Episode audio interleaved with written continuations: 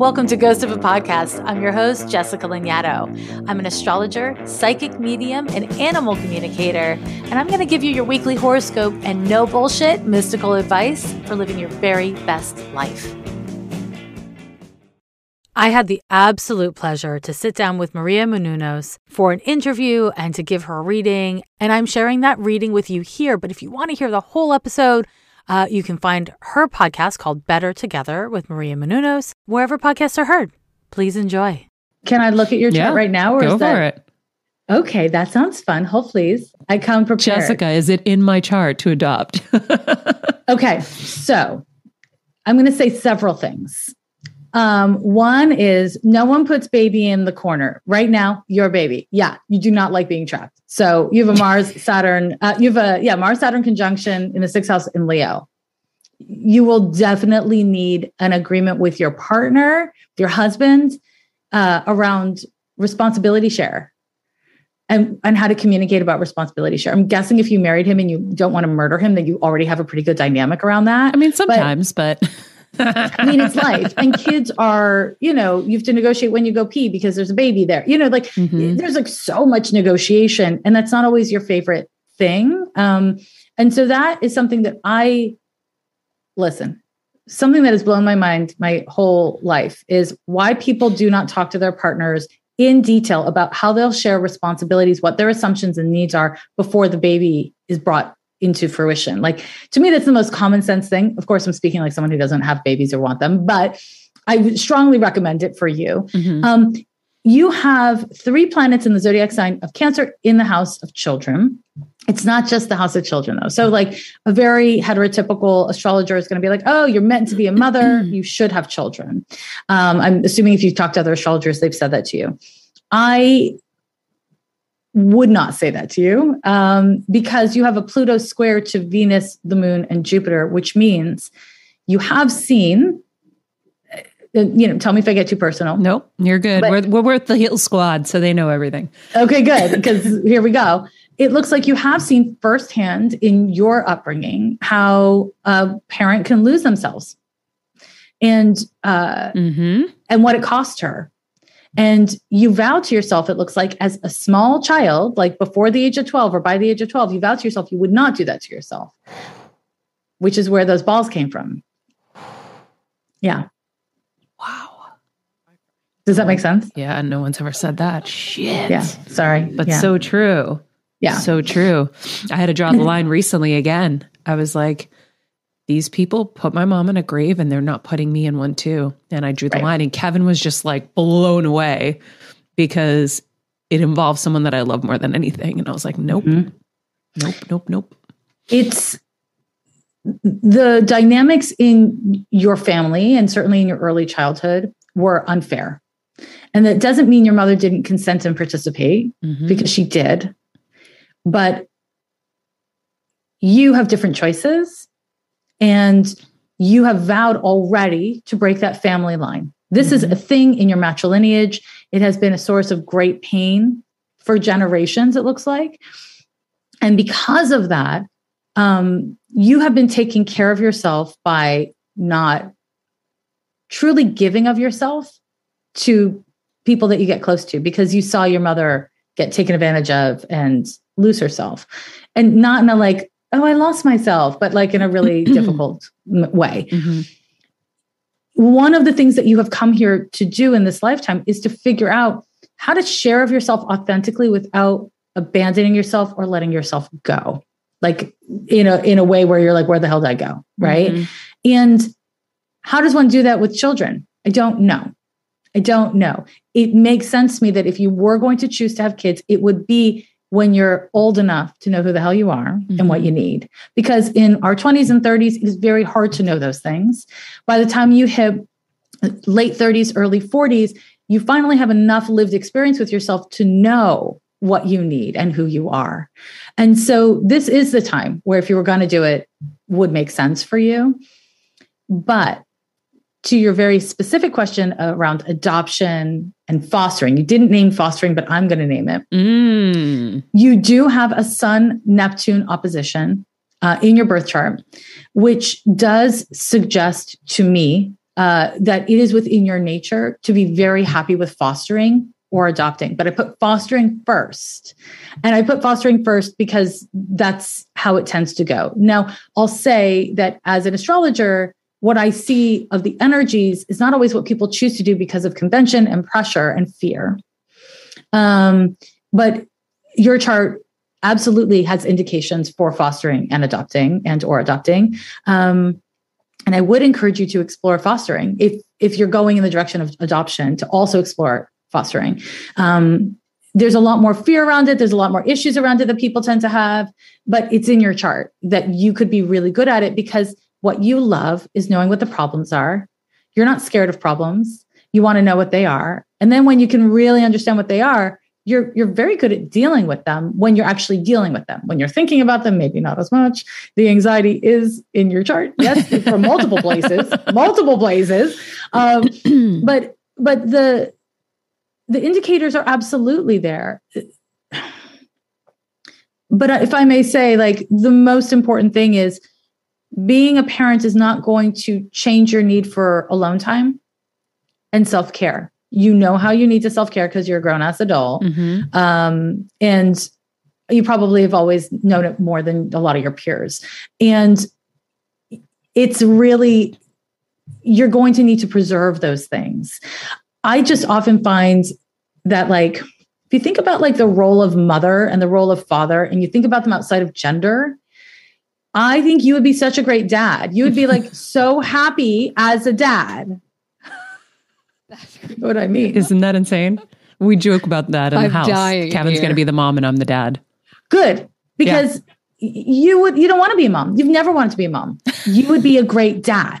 Like I would be an amazing dad. dad. I'll have all the fun with them. yes. You'll also be tough. You'll, yep. you'll you'll don't have a problem with consequences. You're mm-hmm. really good at that. Um, you're also really empathetic and supportive. You will be the greatest dad. And if you could, with your partner, have agreements where he takes the traditionally mothering role and you take the traditionally fathering role, I think you could be very happy as a parent. If you're with a man who needs you to be the mom because you're the girl, you know, I fear for his life. Yeah, no, he's um, he the roles are very clear. And what's great good. is we've had animals for so long. So we know what each other does. Like yep. he's the one who takes them to the vet. I diagnose them and then I am home researching while he's at the doctor. And I'm like, okay, yeah. they need this, this, this, and this. Tell them that. Um, so we know kind of our roles. He administers the meds. He does all of that part. That's great. Yeah. That's so good for you. The if we if we if we stick with this astrologically, I want to just validate like the you have something called Pluto intercepted in your seventh house. You also have your North Node intercepted in your seventh house. What what I can kind of share with you is that this issue around preserving your autonomy in family. So whether that's with your best friends, with your boyfriend, your husband, or children, or like if if your work environment is familial, you know, it could be there too. Preserving your autonomy is something that is essential to your spiritual health, which means it's foundational to every other part of you. And when you are in a place where you can preserve your autonomy, you're very good at showing up and being vulnerable and being present and like being nurturing and all the things. When you're seeing evidence of being taken advantage of or being minimized, this is where it's like it's like the the overflow valve like there's like your fuse box breaks down yep. basically. Like it's not good. And any number of things can happen from there. You can be too accommodating not enough accommodating. Like you can go in any kind of weird direction it looks like from there. Mm-hmm. and so one of the things that i think you'll i would recommend you talk to your husband about before bringing on kids is like okay if that's true whatever words you would put it can you have like a like a cacao like a safe word so i would say you probably need some sort of safe word when you're just like I don't know if I want to murder you or bake you cookies. I don't know what I'm supposed to do. Like when you get to that state of overwhelm, to have like a simple safe word where you can just, he knows not to take it personally and he knows to encourage you to go sit alone, like go in the bathroom and think or something like, yeah. you know, that will really help in the busyness of co parenting. Um, but, you know, say it. There's, if you have a life that doesn't include travel and spontaneity and weird changes of plans, that's really going to affect you, you know? So again, there's this way that kids, you know, you can take them on trips, you can do all that kind of stuff, but also kids need stability and all that kind of, you know, stuff. And so I'm not saying therefore you can't have kids happily, but it's really about coming back to your dream, honestly. It's about being honest with yourself about the parts of you that don't want to do it and making decisions because there's so many things we don't want to do all the time and we make the decision to do them. And when we can recognize our agency, our that we made a choice, it's easier to bear the consequences when you feel trapped, like you were literally put in a cage by a big ass bird. Like when you feel trapped, then it's panic then it's I'm right where I told myself I would never be. Whereas when you're like, I knew that this was a risk, I knew it would happen sometimes, and I'm choosing to participate in it, and I'm going to choose to be different than my instincts tell me to be, or I've seen family members be.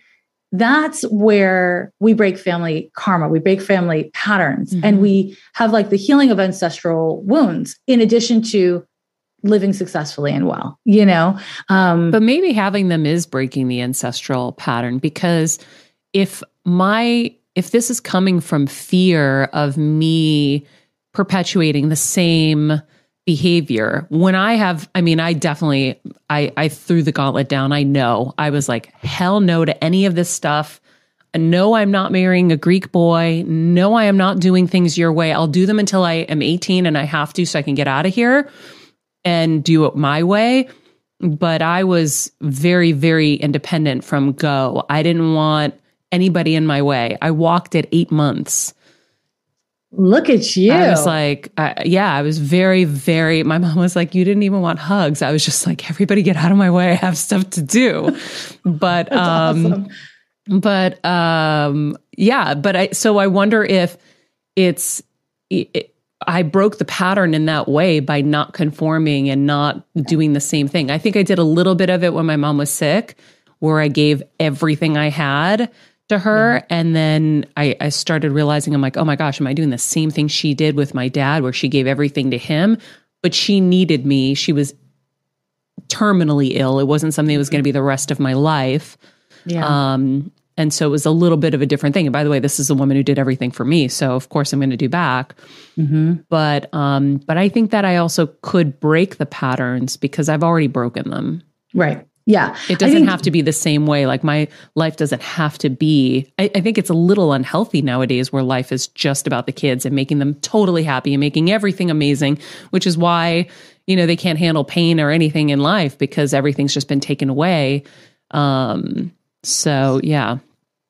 I, I really agree with you that it can be done. It's just about recognizing that there will be times where that pattern emerges because it's in your heredity, because it's an ancestral pattern, mm-hmm. because it's been activated in your life this whole time. And the, the most effective way you've managed it is by being like, I will walk on my own, don't touch me. I will not sign the damn contract. Like you've managed by keeping things at arm's length, which I don't think is bad or good. I think it's effective, you know? Mm-hmm. Um, and with kids, eh, you're not going to be able to do that all the time. It's it's really interesting. I think you know I think it's applicable to anybody who's listening right now who has to make a decision, who's thinking about things. Like so many people end up marrying somebody they didn't really want to marry, but they're marrying yeah. because they fit the bill and the families like them. And then later, you know, they wake up and they're like, wait, why did I do that?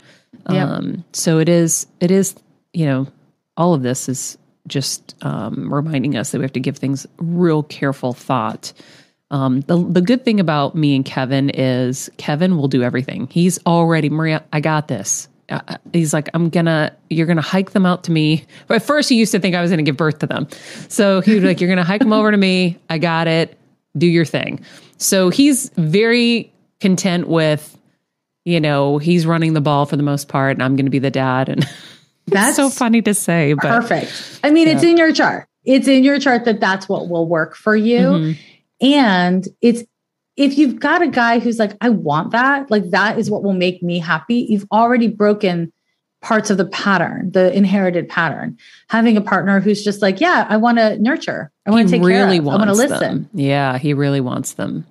congratulations that's really awesome and you know and i think part of what what we're talking about also is like there is no choice that is the perfect choice because every choice has compromise and every choice has a downside. And it's not about seeking the perfect choice which is what we're usually doing to avoid any amount of pain. Instead what it is is it's seeking the most authentic choice you can make. And mm-hmm. you know at 35 would this have been the most authentic choice you can make? At 25 would this have been the most authentic choice you can make? No that's why you didn't make it. Yep. and i think it's really about also people are in such a rush to like again settle down my nightmare but people are in such a rush to settle down that like you said they just make decisions based on a scarcity of time mm-hmm. instead of an authentic choosing. And environmental and pressures. Exactly. And that doesn't yeah. age well. Or societal like, pressures. yeah. Yeah. Yeah. Yeah. Whether they're real or not people really do take them on. So how do you use your medium powers with your astrology powers. Mm-hmm, mm-hmm. I like that you're calling it powers. It makes me feel like I should go pew pew, but I don't have that.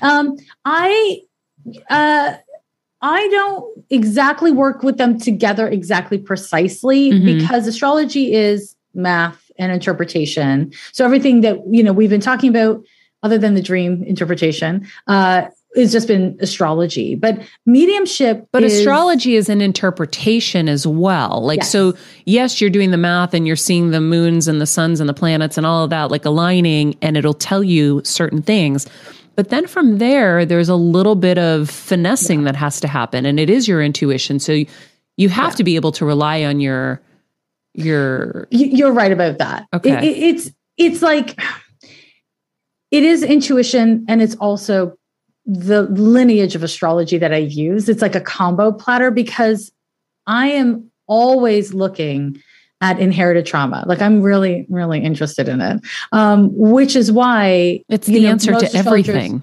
It's everything. It's literally everything. Most astrologers would look at your chart and be like, three planets in Cancer in the fifth house have all the babies of the world. You're the most nurturing woman of the world. And I I glance at that, but I look at what Pluto's doing and Pluto's squaring it. So I'm just like, yeah, this is not what you want. You've made promises to yourself to avoid this. You know, you don't want a parasite in your body. You know, like there's like a lot of really intense feelings that your body has about mm-hmm. having kids and it's always had. I have this, this, uh, anyways, I was going to go off on a whole direction, but I, I, will keep it on topic to say. No, don't um, forget that direction because okay, that direction sounds interesting too. Okay, I'll give you the quick direction, and then go. we'll come back okay. to the astrology uh, versus psychic versus medium. Um, so I have this theory that for you know people who are raised as girls, um, there's we fall into one of two buckets. There's those of us who, when we were little, we put baby dolls under our shirts and pretended to be pregnant. And those of us who it just never occurred to us to do that. If you're in the first bucket and you put little baby dolls in your shirt and pretended to be pregnant when you were little and there were no pressures on you, you probably will grow up to be somebody who really wants to have kids, like really feels that need.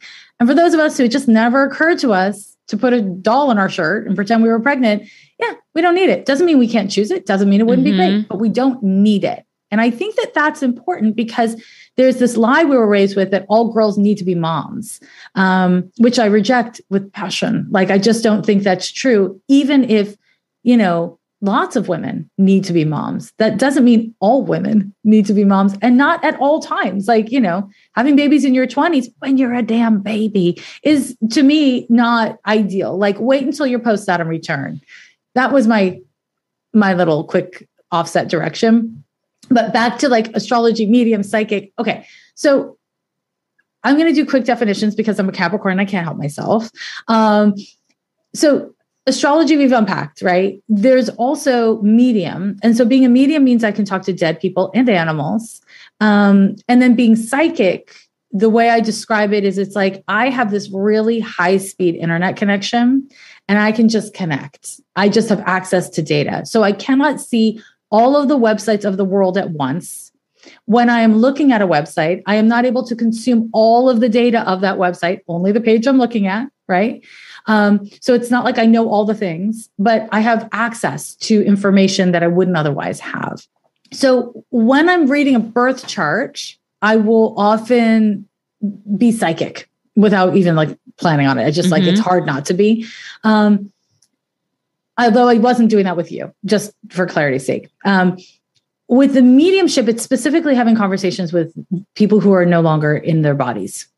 So I don't really cast charts for dead people. I don't cast death charts. I mean, I have done it, but I never heard of a death chart. Yeah, you can cast a death chart. And like it, a chart on someone who's already passed?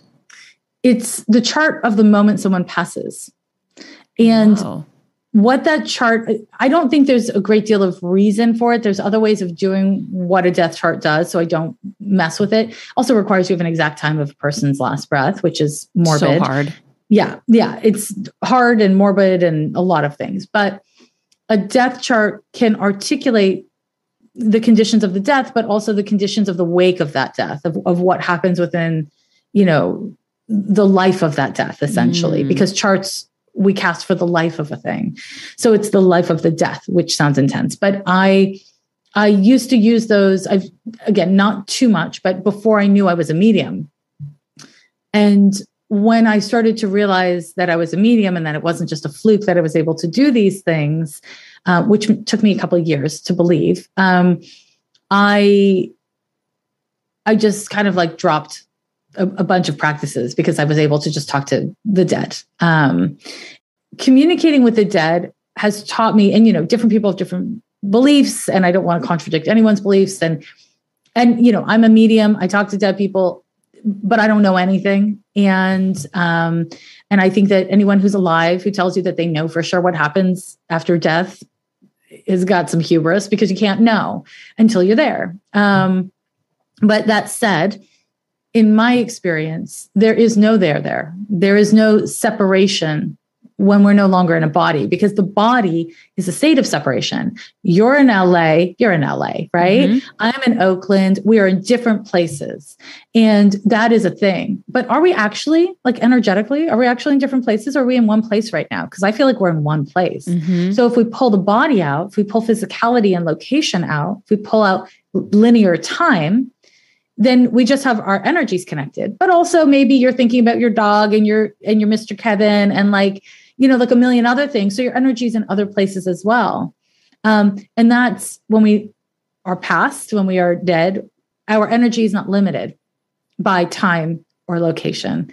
And to me, that's so freeing. It's so freeing. And I, I'll say there's like a lot of difficulties with being a medium and I don't encourage people to just like try to be a medium lightly because there are some definite risks associated with it. Um, but it is really a gift for me to be able to connect with people who are in spirit and to see their evolution over time. And it's also, I really like working with bereaved people mm. because I have the tolerance for it. And as you were touching on earlier, most people are like, well, you've been sad for a month like let's move along. Yep. And my attitude is you know pull out your hair and gnash your teeth and wail for years if you need to because that's human. That's that's what happens when we go through loss. It doesn't go away. It changes us and it's supposed to change us. Um, and i think I, I, I, you know i really just have a, a great deal of um, passion about being able to be present with people for emotions that they're hiding from other people mm. because they're scared of it overwhelming them or whatever. So I'm not sure if I exactly answered your question about astrology and mediumship, but there is a crossover between those two things, but I don't really hold them as the same, if that makes sense. Yeah. Yeah. So interesting. I, I'm really curious about the medical stuff as well, because when you were saying everything in your body is like, uh uh-uh. uh I I've always thought that there was a reason that we tried everything and couldn't get pregnant, but I know my body could be pregnant. Yeah, I, I know one billion percent I am fertile and totally okay. Yep. But there's something that blocks it. Uh, if I was to, okay, so there's two things mm-hmm. that I can see you, you comfortable with me going yeah, go for it. Okay, cool, cool, cool. One is you don't want to be pregnant. Yeah. That, I mean, you want it's like listen. No, like I want it, but then I don't want it. It's a very weird thing where I was like, oh, correct. oh, it'd be so cool. Like But then I don't want the birthing part. That scares me. I've never wanted to be vulnerable in a hospital, legs in the air, with all these people pulling out a child out of my body. Yeah. The way that I think of it is kind of like I would love to lose 10 pounds. It'd be so fun to be like 10 pounds lighter because I have all these jeans that would fit so well. But you know what I don't want to do? Uh, all the things that need to be done to lose those that weight. Like, Mhm. sure, I want the outcome, do, but do I want the process? And I kind of feel Yeah. like that's your feeling about pregnancy itself. It's like, yeah, you want it, but do you actually want it? Like, Mhm. do you want to do the things that make that happen? So, for whatever that's worth, that's part of it, but it's only one part. You also, and I agree, you have Venus, the moon, and Jupiter all in the fifth house in Cancer, you're fertile. It's not about fertility. That Mars Saturn conjunction, are you comfortable with me talking about your period? Yeah. Okay, it gives you a really like a punch of a period. Like you're a bleeder and you feel it, but it's like not the longest period in the world. Is that your experience? Yeah. Yeah. Are there thyroid conditions in your family? Yes. Thyroidism. Yep. Yeah. And do you have thyroidism? I have? Hashimoto's. Okay, yeah. So that's in the chart. Um, and that would be the only physiological um, indicator for a difficulty in in timing procreation, right? Uh, because it gives you like wonky ovulation cycles, the regulatory systems of your body, right? Um, and so your window's weird.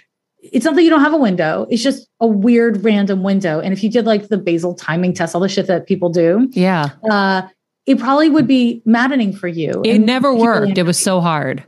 It's not. It's not for your body type. It wouldn't Huh. work. That's really You helpful for people listening, I think, because I don't think I've ever heard anybody talk about their thyroid and their their ovulation window being at odds. Really? Yeah. I talk about it a lot. Uh, obviously, I'm not a doctor, and no one should take you know medical advice from an astrologer over a doctor. But I will say, I will never stop being mystified and, and outraged by the lack of medical care for people who ovulate. It's shocking for people who have periods for you know. It's shocking, like how little we talk about perimenopause and Mhm. menopause and ovulation and all of those things because it's not just we don't just ovulate so we can get pregnant. You know, when we ovulate, I feel I feel when I ovulate and I don't want to get pregnant, but it's an important part of my monthly cycle. Anyways, um, that Chiron Uranus opposition that you have is the indicator for the thyroid condition. And it is also the indicator for your window being erratic.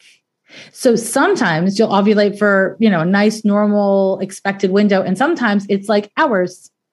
And there's no way to predict it because it's it's erratic.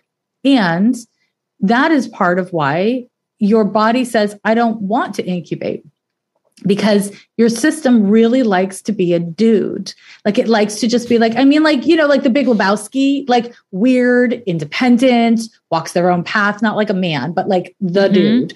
Um, and it's, I don't think it's good or bad. It just is what it is. You know Mhm. what I mean? Okay. But then there's one last thing. There's a number of factors in your chart that articulate how emotional you get around cycles. So, not just hormonal cycles, but certainly hormonal cycles. I would imagine that if you were going down an IVF path as opposed to an IUI path, that it would be torturous for you. And I would never recommend it as It was. I did it. You did it. I'm sorry. It was torture. Yeah. Your system doesn't like drugs. I, I, mean, knew. Oh my God. Look at ah! That's what I say. I hate yeah. Medicine unless it's absolutely necessary. uh, I yes. hate taking anything. And I knew it was totally like counter everything in my Mm-hmm. body to do it. But I was like, I need to have an insurance policy. I don't want to wake up and want kids and not be able to have them. Yep. Yeah. I, I understand why you did it. And And then it created a whole host of other issues. I'm sure it did. Your your body has the wrong, like the unexpected reaction to drugs. Like everyone gets calmed down by this pill, you're speeded up. Like your body doesn't like drugs. And on top of it, your system is very good at surviving, Mhm. which sounds good until you're trying to do something like IVF. And then it's like you're being tortured by your body and by the the like whole process. Um, it's just not it, it's not um your version of healthy Mhm. and you if you do decide to get pregnant you would be a great candidate for doing it with acupuncture, um, Chinese herbs, like, you know, if you do Ayurveda, something like that, that is complementary, that has a very long and studied uh, lineage of treating hormonal issues, which I feel like Western medicine does not. No. Um, because your system is so sensy, so sensy. Um, and if I can keep going with medical astrology for mm-hmm. just a mm-hmm. moment, your lungs are sensitive. Mm-hmm. So in this COVID mishigas, uh, definitely be like super conservative. And the other thing that I would say, and this is going to sound like it's like left field, but bear with me floss. Make flossing your part time job. Just like floss and floss and floss and use all the water picks of the world. Like it looks like there's some gum stuff in your family. Is that correct? Yeah, I mean, my parents had terrible dental because they never had toothbrushes in the village, right. so right. they've always had problems. Yeah, but my teeth have always been great, and I never floss. That's so funny. Floss. I give you good advice here and now. I say okay. to you, my friend, floss. okay. Uh, or get a water pick because okay. that might be easier for you than flossing. Okay. Um, but and and you do you wear a night guard? I do you need it. You you're a grinder, mm-hmm. girl. You grind. Mm-hmm. I know the kids mm-hmm. say like it's grind, but you grind and then you also grind, and mm-hmm. the, that grinding so good. Um, and you're, I assume, let's just keep going with this medical astrology for just another moment. If you look at your shoes, they're worn down at the ba- the base of the heel. Huh? Have you paid attention to that? No take a peek if you wear shoes like frequently enough like if you wear down shoes because uh, it looks like you you tend to be heavy heavy heeled, like the way you step huh. can be heavy on your heels, which can actually create knee or hip stuff over the course of time. Um, you're young enough to not have that be a problem yet, but you know, old enough to be aware. Same thing with the gums, you know. Okay. And if you do decide to get pregnant, and perhaps when you were doing any kind of hormonal therapy, your gums would get sensy. Mm. Um, so pay attention to that, uh, just yeah. to preserve your, you know, your beautiful teeth. Well, yeah. Jessica, I am so grateful you decided to spend an entire day with us. Oh my God. Thank you for having me. I'm planning on moving in. I hope you don't mind. I'm coming with a, a bunch of suitcases. Come on down. You've got Winnie and Max who will greet you. Max might want to eat you at first, but then he'll be your best friend later. That's cute. Um, but um, no, I'm super grateful for everything today. I mean, man, did I, I need it. Hey everyone, Maria Menounos here. I'm so happy that you are with us and enjoying the show. We have so many amazing guests, just like Jessica, on my show Better Together Daily. So if you have never checked out Better Together with Maria Menounos, I hope you'll give it a try. We're on Apple Podcast and Spotify, or you can check out my website, mariamenounos.com, M E N O U N O S, to see everything that we do. We're all growing and transforming every single day together. So I hope you'll join join our Heal Squad. Enjoy the rest of the show. Supporting local abortion funds that help arrange and pay for abortion care for patients who need it is one of the most impactful actions you can take for reproductive justice today. Planned Parenthood is great, of course, but also consider donating to the Yellowhammer Fund, Mississippi Reproductive Freedom Fund, and Margins, Women Helping Black Women.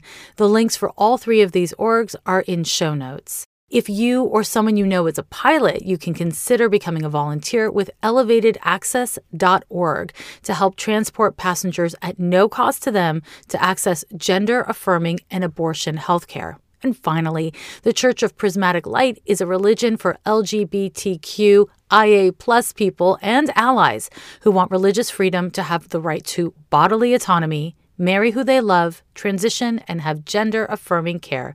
You can find them at prismaticlightchurch.org. My loves, my loves, there's so much going on right now, obviously we're going to talk about a bunch of things today. We're going to talk about the horoscope. We're going to talk about what's happening astrologically, kind of in a more broad context. But let me first say that knowing the future, what will happen next in your life, what will happen to you, uh, what will happen in the world around you, isn't what keeps you safe. And you know, the most common thing I get asked by people when they're getting readings is, What will happen? um, you know, when will this happen for me? Those kinds of questions. And the truth is, knowing that information really doesn't help you. I mean, it can, it can help, but it doesn't keep you safe. What keeps you safe is being aware of and associated with what's happening here and now. There's so much going on in the world, and there's so much talk of war. There is so much war happening in the world, not just, of course, in Ukraine, but alarmingly there.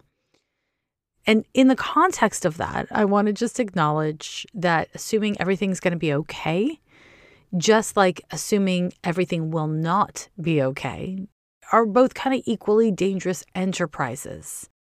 We don't want to make assumptions. We want to, to the best of our ability, to be informed. And we want to also be kind of aware of the fact that no one has the answers. No one has the answers. There are certain things in life that are unanswerable until you have hindsight. So, when you catch yourself looking for predictions or assurances, try to ask yourself how is the information I'm seeking going to help me to contribute? How can I help? Or in what ways do I need help? And have I asked the appropriate and correct uh, people or resources for that assistance? If you can prepare in life and at this time, do. And if you can't, try to train your mind to focus on what is constructive, right? On what can help. And this is difficult. It's a difficult thing to do in the here and now, and it's difficult in general. Now, as I mentioned, I'm going to talk about the horoscope for this week, but the truth of the matter is there are no exact transits. Mercury is ingressing into the zodiac sign of Pisces on the 9th. We are feeling the tail end of the Sun conjunction to Jupiter, which I talked about in last week's episode, on the 6th. And then on the 12th, we'll be feeling the beginnings of a transit that won't be exact until the 13th. So I'll, I'll give you a little bit more information about that in a minute. And really, that's it. It's a, it's a quickie this week. But there are ongoing things that we need to talk about astrologically, right? When you're reading about astrology, it's tempting to think, like, okay, so there's like the Pluto return and it happened, and now it's done. But that's not how it works, right? Like when we have transits, especially big transits, what we experience is the first kind of uh, wave of impact. But things continue to unfold.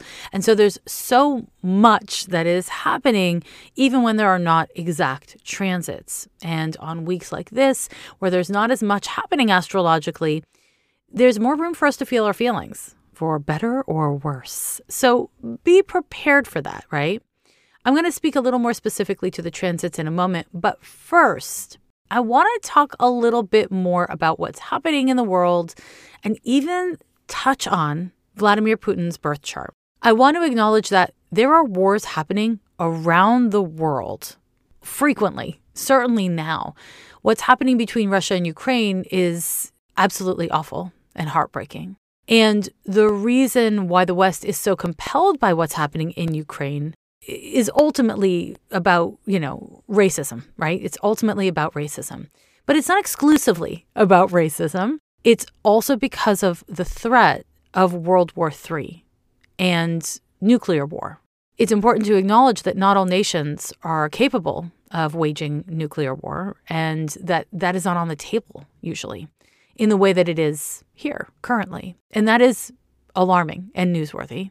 And it's worth noting that on the 22nd was the exact date of the Pluto return of the United States, right? And then Russia um, waged its war and invaded Ukraine on the 24th of February of 2022. It's interesting to see from an astrological perspective that there is a way that the United States is linked to what is happening in that region of the world. In many ways, this is pretty murky, right? How that is. And I have my theories and I'm sure many people have their theories about this, but it will become very clear in the coming years. This is a really important thing to remember. World War II did not truly become a world war until years into Hitler's reign, right? Like Hitler had a lot of time to do a lot of terrible things before all of the world or so much of the world became involved. It's important to remember that the destabilization of one region of the world can have catastrophic effects on other regions of the world. Or not. Or not right? But but it can. So let me pull back a little bit here. When we're talking about the Pluto return of the United States, we are talking about uh, this place that is now called these United States of America.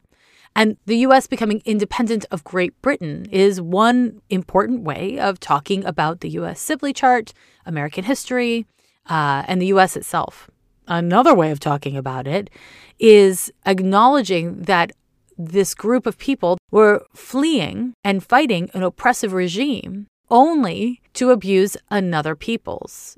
They came to these lands and they perpetrated war on the people who were living here, on their way of life and on their land, on their bodies. And that war is ongoing from the colonizing state of the US to the people indigenous to these lands, right? That is really important for us to be talking about. So, as we see what is happening from Russia to Ukraine and we're horrified, it's important to remember we did exactly that here to establish the place that is now these United States. And we do this to other nations, right? it's very important to acknowledge this for a million reasons, but here we are on an astrology podcast. So, astrologically, it is very important to acknowledge this to understand what the lessons and trauma of Pluto really are, right? The Pluto return of the US is not just about the birth of our nation, it's about the wars we feel entitled to wage to gain personal freedoms the role that we take as a nation, that the United States takes as a nation in response to Russia slash Putin, will impact the world in a meaningful way. As tempting as it is to obsess on this and to look for answers and feel secure in whatever progress we see, or to get terrified about whatever setbacks we see happening in Ukraine, happening from Russia, etc., it is important to acknowledge that this is very much the beginning astrologically, right? So again, I'm just I I'm speaking very much as an astrologer based on the transits here. Since we understand that the first hit of the Pluto return just happened not even 2 weeks ago. It's important that we understand that we need to pace ourselves through the stress, through the way we engage with the news, through our willingness and ability to find ways of participating and being constructive, right? We've got to pace ourselves because it's just beginning. So, this is my advice with that it's to center your humanity as you deal with fear and scarcity. It's important for us to watch out for our individual tendencies to displace our emotions and to disassociate. And to a certain extent, we all have to displace our emotions and we all have to disassociate. That's just like part of being a person, right? On the other hand, it's important to be aware of when we're doing it and aware of whether or not it's serving us because sometimes it really does and sometimes it really doesn't. Now, as I've touched on before, any war in the 2020s is likely to be held on the cyberspace in a meaningful way. Uh, but humans are violent and groups of humans are very violent. And so it's important in this time that we, to the best of our ability, get clear about how we're engaging, how we're engaging with information, how we're engaging with others, our friends, our enemies, our frenemies, all the people.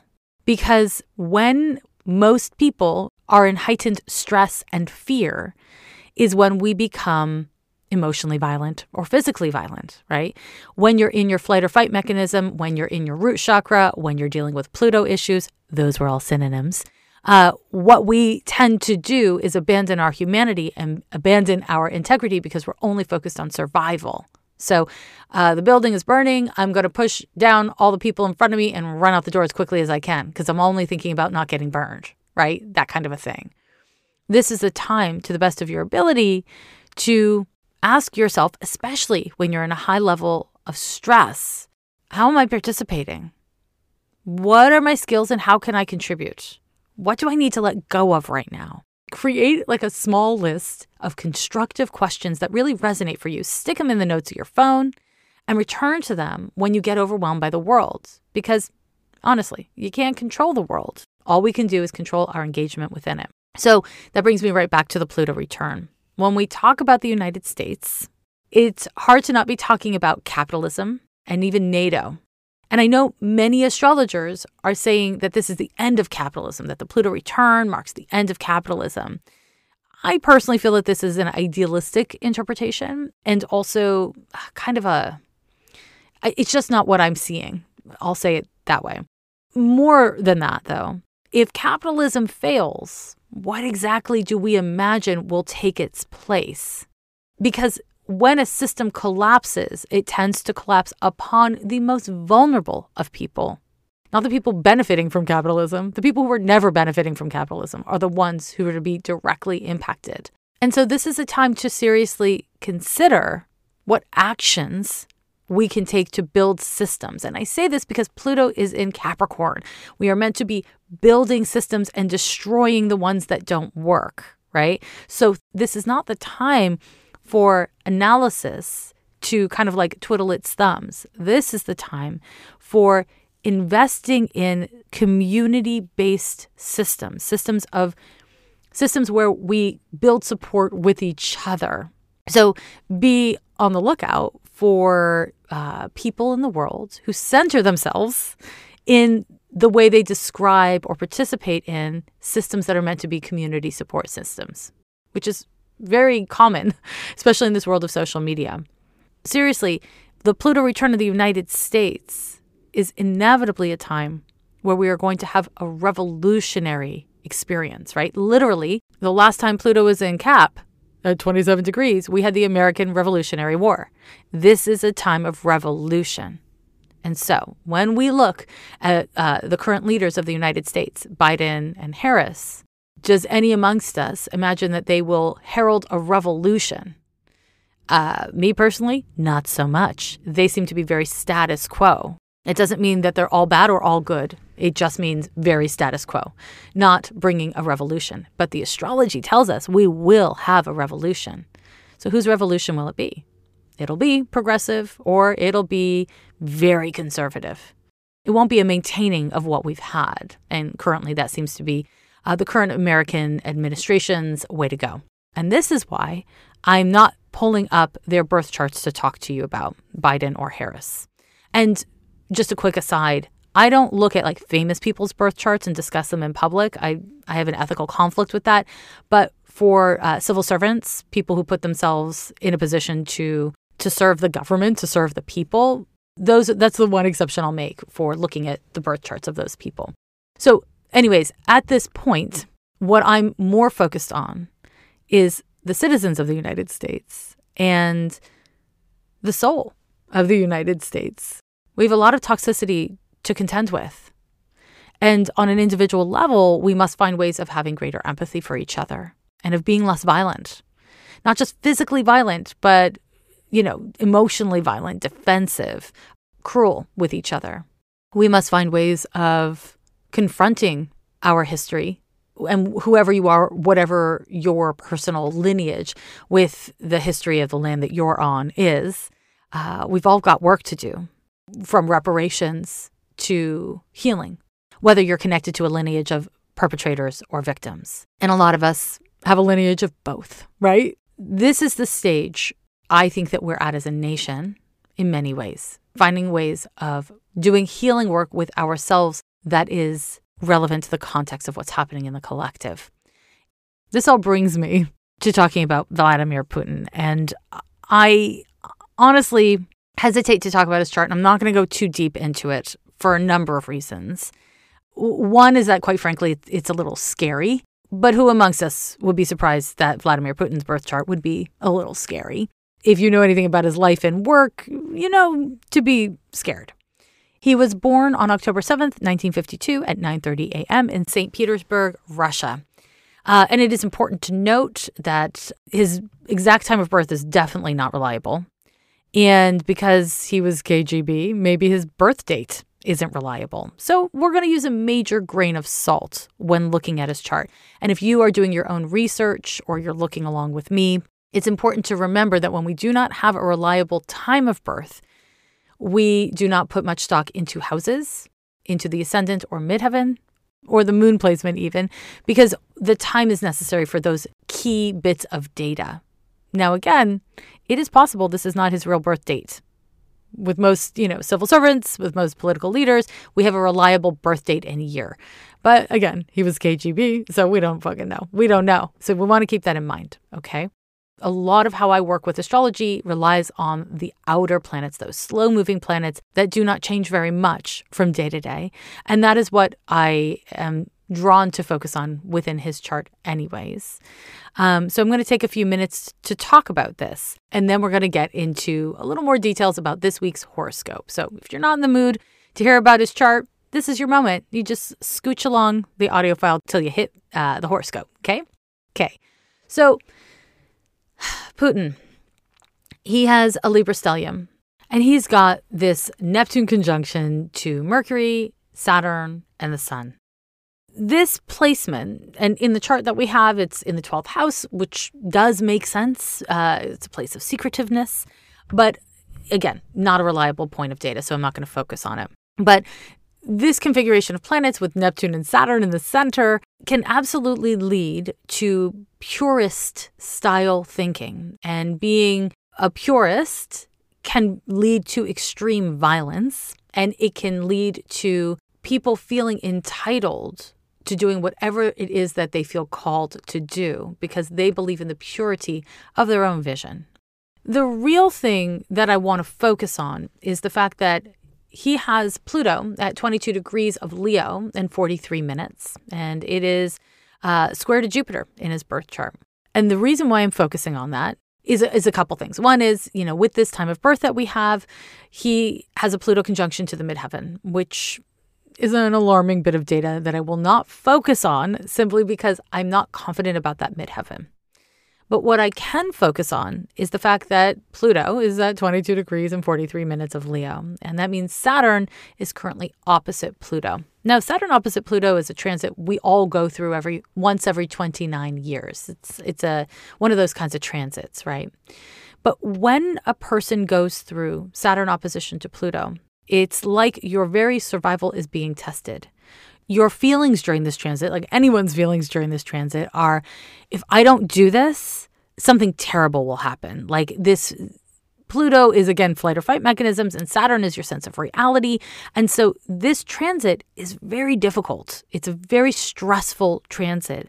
And generally, there are major losses that we experience. And those losses are actually meant to happen so that we release what is no longer serving us, what is not in, in, in alignment with us.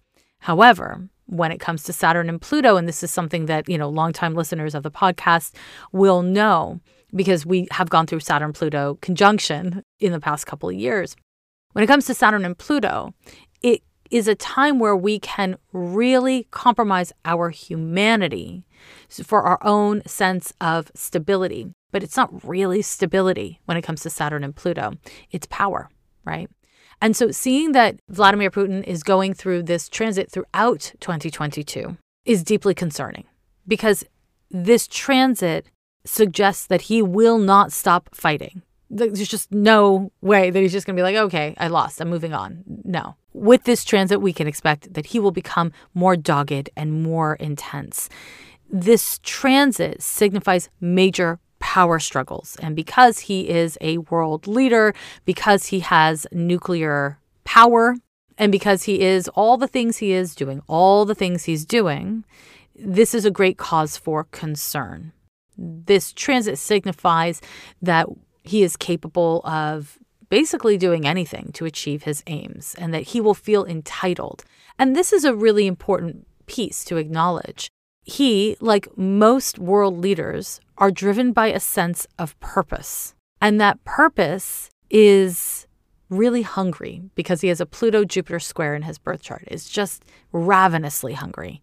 His drive for power, his drive for dominion is ravenous. It's compulsive. And with Saturn forming this opposition to Pluto and forming a square to Jupiter at 20 degrees of Taurus, you know, it is concerning because that particular transit tests how well a person puts their lives together. And it will often kind of bring up shortages. So, again, we are seeing that, you know, the sanctions being placed upon Putin and the oligarchs of Russia and the people of Russia is all being reflected in his birth chart. Now, again, these things will last throughout 2022 based on his birth chart. In May of 2022, he's entering into a once in a lifetime event called Neptune Square to Mars. And this transit is really demoralizing. It's often a time where our uh, ego based drives get leveled so that we don't get the same kind of validation. We don't achieve the same level of success that we would at other times. So you might hear that and be like, great, Putin's going to lose. But the problem is when someone is driven by power and dominance and feels that their very security, their very foundations are being threatened, and then they feel demoralized, whether it's because of personal losses or because of health problems, which Neptune square to Mars can often bring about health issues. And there is talk of Putin having health issues right now that are further destabilizing him. What do people who are power hungry do? Well, they don't sit back and say, hmm, I don't feel good. I should I should pull back or things aren't working the way I wanted them to. I should I should do less. No, not so much. It tends to increase paranoia and defensiveness and intensify the aggression of their behavior. And so I do have great concerns uh, about what I see happening in this person's chart over the next two years, two and a half. Again, I want to acknowledge that I'm not looking at the chart of the nation of Russia, and I'm not looking at the chart of the nation of Ukraine, nor am I looking at the Ukrainian leaders. I'm not doing that for many reasons. Uh, one of which is I do not know enough about the very long history of Russia, and I do not know enough about Ukrainian history. I also see that Vladimir Putin is the one to look out for right now. He is the perpetrator of all of this. And by understanding that he is being driven by, yes, dominion, but also fear, and that he is feeling destabilized, understanding that astrologically, this is likely to spur him on to act worse instead of better is an important perspective. And I imagine uh, anyone listening who is uh, a psychologist or a social worker, anyone who works with human psychology, uh, can see how that would be. That is, you know, on a much more relatable level, why cheaters think everyone's cheating on them and liars think everyone's lying to them. Because when you perpetrate harm, you assume that others are going to do the same or worse to you. That's a thing. So honestly, that's all. I'm, that's all I'm going to touch on here. The truth of the matter is that you know Russia poses a threat to the whole world because of his willingness to engage with nuclear power. Right. As I talked about in last week's horoscope, we had that Venus and Mars conjunction to Pluto, and then we had you know the fire and the conflicts in Ukraine at nuclear power plants, right? That Russia went ahead and, and went there. Now, astrologically, this wasn't shocking. This was something that, you know, we were able to see coming, but I never want to predict something that scary or bad. But we do want to be aware that that is a possibility. And so, to that, before I get into the details of the horoscope, which again are not many, to that I want to say wherever you're at in your life, have gratitude for your safety, have gratitude for your stability. Make an effort to really feel grateful for your access to food, the air that you breathe.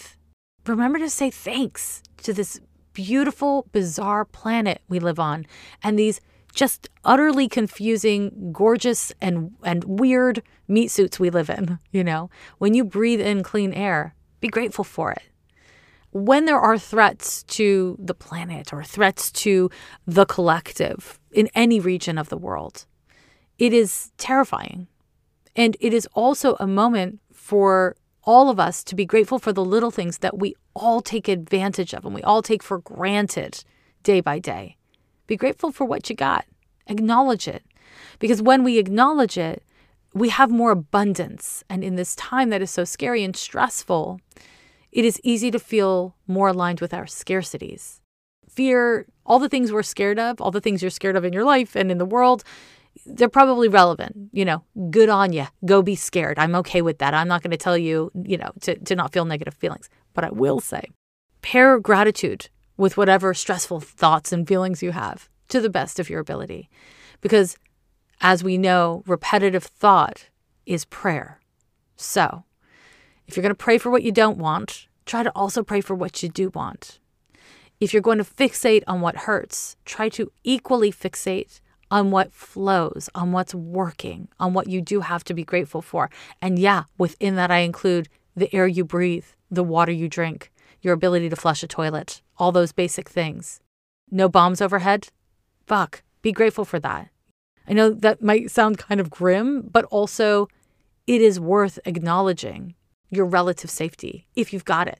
If you can, train your mind to focus on what is constructive, on how you can be a helper or if you need help, how to find the right kind of help, right? And how to ask for it wherever you're at, because we're all going to be the helper sometime and we're all going to need help sometime.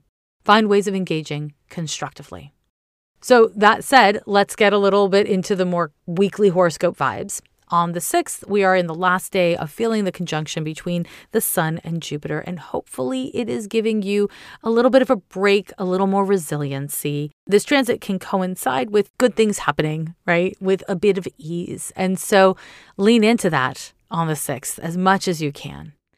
On the 9th, Mercury moves into Pisces. And that shift from Mercury being in the analytic air sign of Aquarius to the more sense impression based water sign of Pisces, what we can have is uh, greater empathy, right? Uh, greater willingness to connect with others, to receive and to authentically give, to be generous. We can also have greater misunderstandings, skimming over details, that kind of stuff. So, if you are consuming news, which my hope is each of you is, uh, make sure you're not just seeking confirmation bias. Make sure that you're not just putting yourself at the top of an outrage slide and just screaming the whole way down. You know, like we don't just want to get our confirmation bias. We don't want to just uh, consume news that outrages us or terrifies us.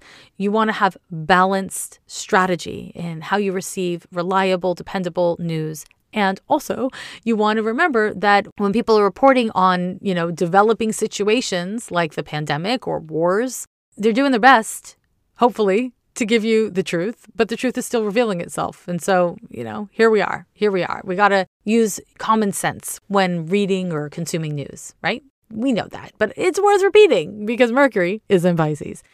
And that brings us to the final transit I'm going to name this week, and that is on the 12th. We will be feeling the Sun conjunction to Neptune. Now, that transit will be exact on the 13th, so I'm going to talk about it in greater depth on next week's episode. But the Sun conjunction to Neptune is kind of a total bummer. This transit is happening all in the sign of Pisces, and it's worth considering because of the speed of Neptune, how rare this transit is to have the Sun conjunct Neptune in Pisces is is rare because Neptune is not frequently in any sign, let alone Pisces, the sign that it rules. Having the Sun conjunct Neptune can be really exhausting. It can literally make you tired. It can make you feel demoralized. It can make you feel sleepy uh, or disassociated. It can also stir up major anxiety. And that's the thing worth naming is the anxiety that this transit kicks up. It, this is a very important time to be aware of your boundaries, right? There's a way that Neptune dissolves our boundaries. And so you may experience people trampling over your boundaries intentionally or unintentionally. You may be crossing some sort of lines without even realizing it. The problem with this transit is it can coincide with you needing stronger energetic and psychological behavioral boundaries just at the moment when you're least likely to have them. You may run into like an energy vampire. You may be dealing with people or situations that are kind of impossible. So you feel kind of like at a loss for how to cope. And if that's the case, all you can do is your damn best, right? So to be empathetic, to be generous, to be kind are what the Sun conjunction to Neptune and Pisces truly want. But it's not healthy or appropriate with certain peoples in certain situations. So, this is where you need boundaries to understand that if kindness and empathy and caring and generosity for others comes at the expense of those same things for yourself. That's not good. That's what we don't want to do. So, to the best of your ability, show up, pay attention, you know, pay attention to how you respond to your own energy and feelings, how you respond to other people's, and whether or not you abandon yourself in order to take care of people and situations. If you do, you may need to, again, uh, rein in those boundaries And if you are somebody who, in your anxiety and fear and overwhelm, tramples on other people's boundaries, you may need to, again, rein that shit in and honor that we are all going through things. And that no matter what you're feeling, that doesn't mean you get to trample upon other people's expressed boundaries. And all of that said, I want to remind you of something that I've talked about a fair amount on Ghosts of a Podcast, which is your boundaries are your job, right? It is your job to identify your boundaries, to hold your boundaries, and to protect them. It's not anyone else's job to protect your boundaries. Hopefully, the people you're engaging with are being respectful. Hopefully. But can you count on people being respectful all the damn time? No, you can't. Sometimes people disrespect our boundaries on purpose because they're jerks. And sometimes people disrespect our boundaries because they don't know any better, because they made a mistake, right? It's not intentional.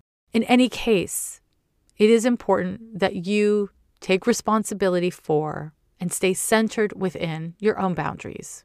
You don't have to be an apologist about it, and you don't have to be aggressive about it. Do your best to just embody what you know to be right and good for you at this time. And if you don't know what's right and good for you, that's a boundary too. I can't say yes to X because I'm not sure if it's a yes for me yet. That's a damn boundary. You know? You know. Now, again, I'll talk about this more in depth in next week's episode, but I wanted to make sure you were empowered with a little bit of information because who needs a Neptune transit in the midst of all this? I, I beg of you, you tell me. Who needs it? We don't. But we got it. We got it. So here we go. Now, my loves, thank you for joining me once again on this here Ghost of a Podcast. If you'd like to learn more with me, visit my website. It is gorgeous. It is glorious. Uh, visit my website at lovelanyadoo.com where I've got free stuff. You can also purchase digital workshops and my book, Astrology for Real Relationships. It's both cute and fantastic, in, in my humble view. Also, whilst there, you can always join me over on Patreon where I post all the damn time. And if you're an astrology student or a pro, uh, you can subscribe to my Astrologer's Pro Tool, Astrology for Days to track the transits and your delineations of them. That's at astrologyfordays.com, but it's all on my website. As always, I ask that you subscribe to the podcast wherever you listen to podcasts. And if you get value from it, give me five stars and write a review because it does make a big difference. Okay, be kind to yourself, be kind to others, and go gently through these days, my loves. I will talk to you next week. Bye bye. Every year they say the end is near, but we're still here. Yeah, we're still here.